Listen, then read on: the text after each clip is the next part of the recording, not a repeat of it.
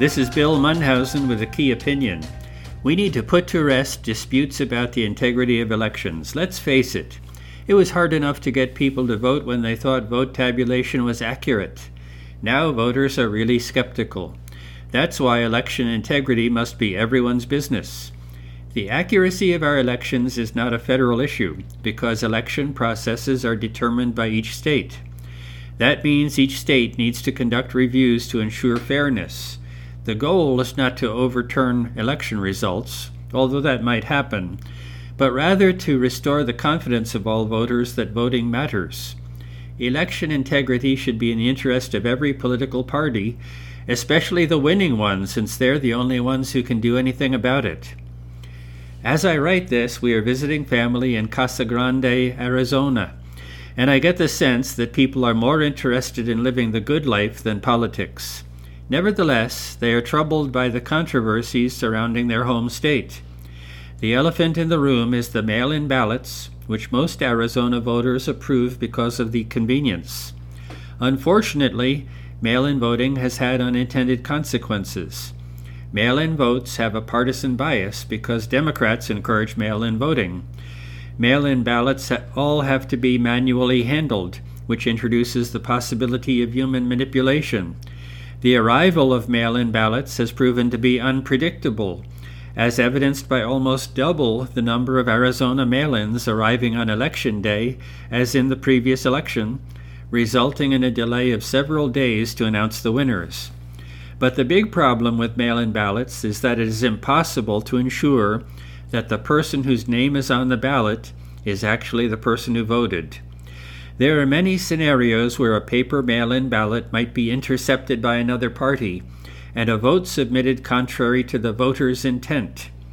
Consider nursing homes and multifamily housing complexes where ballots might be harvested in large numbers.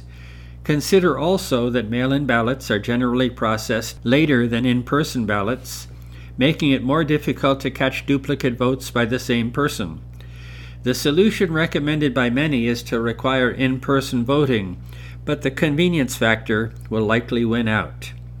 A possible solution is to provide for online voting. Here are the advantages.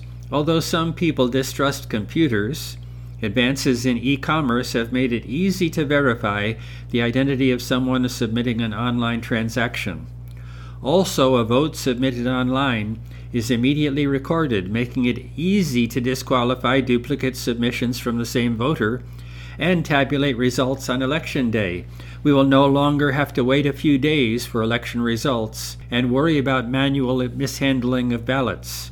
And finally, everyone has access to the internet through public services like libraries or schools. Wherever there's a shortage of public access, local government can easily provide voting terminals.